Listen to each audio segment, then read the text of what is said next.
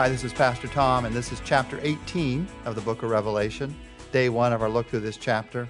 As we begin chapter 18, we're really following up on chapter 17 last week. These two chapters are about a city called Babylon. And as we looked last week, we saw the description of Babylon had to do with a world that will not last. This world, the way that it is, will not last. But there are a lot of things in this world that God wants to last, like you and me, into the next world, like your character, like your heart, like His goodness, into the next world that is going to last. This world, though, by the world, I don't just mean the physical world. The idea of the world or Babylon, remember we looked at last week, is the selfish way of thinking, the worldly way of thinking. Remember, this world will not last. We talked about five characteristics of this world last week. Its father is the devil. Number two, its focus is materialism. Number three, its character is immorality. Number four, its business is prostitution. And number five, its religion is anti God. That's what I mean when I talk about this world that will not last.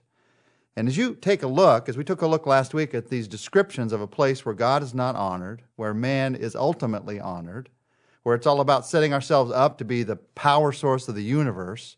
What does God think about this? What is his perspective on this? It's very clear. He described Babylon to us very much this last week in chapter 17. We saw the picture of it. But here in chapter 18, you and I get more of God's perspective on Babylon. As we walk through this chapter this week, we're going to hear four voices. Four voices that put everything into perspective. Four voices that put human history in perspective as they help us to see what is not going to last and what is going to last. Four voices that put the world today in perspective as they help us to see what is not going to last and what is going to last. And four voices that put the world leader at the end times, what's going to happen at the end as everything falls apart in order to be put back together into perspective. As we see what's going to last, what's not going to last. Now, as we walk through these chapters, we just touched real briefly last week on the fact that these are a very, very strong reference that anybody who knew the Old Testament would know. They are a reference to Jeremiah 51 and 52, where we see in those chapters the fall of historical Babylon, the physical city of Babylon. There's no city called Babylon today because God said there'd never be again a city called Babylon. He, he was wiping it out forever. Here, John is seeing the destruction of a spiritual Babylon, the world system that's organized by the beast. And in seeing that, God in chapter 18 gives these four voices that put it into perspective. The first voice is the voice of condemnation. That's going to be followed, we're going to see this week, by the voice of separation and lamentation and celebration. But the first voice is the voice of condemnation in verses 1 to 3. Let me read those verses for you. After this, I saw another angel coming down from heaven.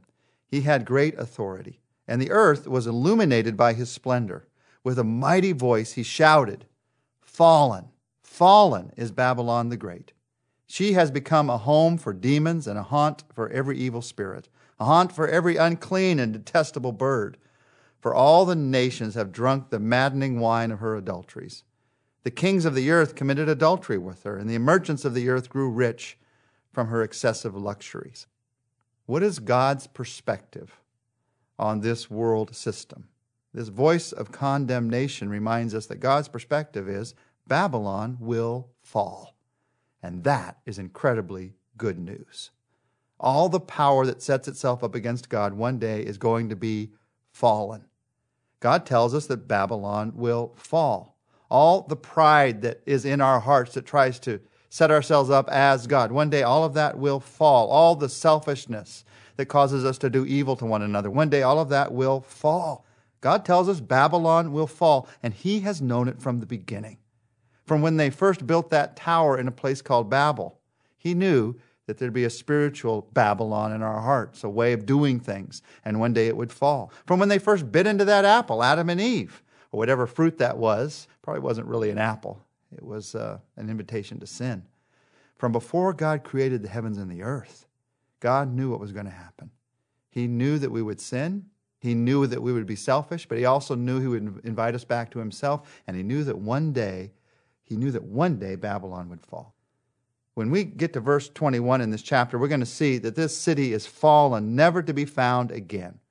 It, affirms this entire chapter the complete destruction, the complete condemnation of this city, this power that sets itself up against God. Now, you might have noticed that it talks about Babylon has fallen and immediately she's become a home for demons, a haunt for every evil spirit, a haunt for every unclean and detestable bird. People wonder, where did the birds come from here? Well, if you think about this for a moment, unclean birds are the kind of birds that were scavengers.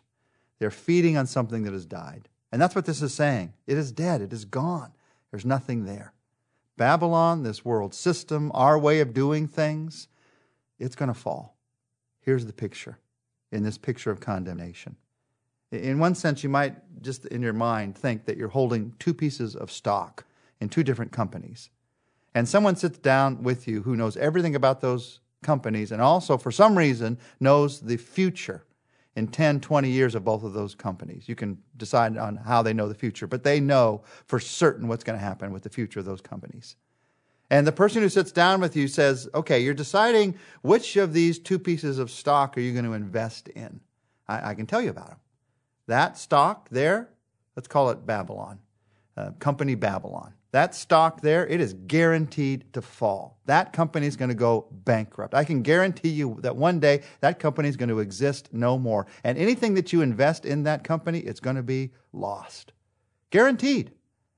And this other company, let's call it, uh, let's call this one the kingdom of God. Company kingdom. The kingdom of God, that company, anything you invest in that company, not only will it not be lost, but it's going to increase that investment's going to increase 30, 60, 100 fold. I can guarantee you of that. Now, if you're sitting there considering these two pieces of stock and you trust this person who's telling you this news about these two companies, which one are you going to invest in? It's a silly question because the answer is so obvious. Here's, here's the question Do you and I show the same wisdom in investing our lives as we would show in investing our money? I understand that we all have to live in this physical world, that we have to buy food. I understand that we have to live in this physical world. We have to have a house that we live in. I'm not just talking about where you're living. I'm talking about I'm talking about how you're investing. How do I know what I'm investing in in life? Here's what you think about. What do I think about the most? That's what you're investing in. What do I value the most? What do I give the most of my life and my time towards? That's what you're investing in. So, are you investing in selfishness and pride? Are you investing in God's kingdom and God's power? Are you investing in His eternity? There's a lot of ways to invest in what God's doing. There's a lot of ways to invest in what I'm doing. Whose kingdom are you trying to build? The kingdom of me or the kingdom of God? Which company are you investing in? A company called Babylon or a company called the kingdom? That's the question I've got to ask. You've got to ask every day of my life. And if I ask it honestly, I realize sometimes I'm investing in the wrong place. I've got too much attention, too much importance attached to that thing which isn't going to last. God, help me to let go of that. And help me instead to hold on to that which is going to last. In fact, let's pray for that today. Lord, as we pray, we live in this world where all the things of this world, all the selfish pursuits of pride and pleasure, they seem so important sometimes. And it seems like one person's getting ahead of the other or someone's getting something that I'm not getting. And sometimes, Lord, because of that, I can chase after things I, I have no business chasing after. And I'm not just talking, Lord, we're not just talking about the obviously evil in life. We're also talking about the prideful that someone else may not see, but I'm chasing after that position, not because I want to serve someone, but because I want someone to see me as important.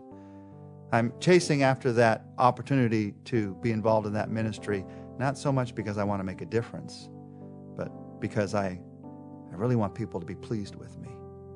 God, help me. Help me to invest in your kingdom and not in me. Help me to invest in heaven and not in Babylon. Today, help me to see how I can do that in a person's life, in the way that I think, in the way that I act, in the words that I say. I ask this, Father, in Jesus' name. Amen. Tomorrow, as we look at verses 4 to 8, we're going to see a second perspective in the voice of separation.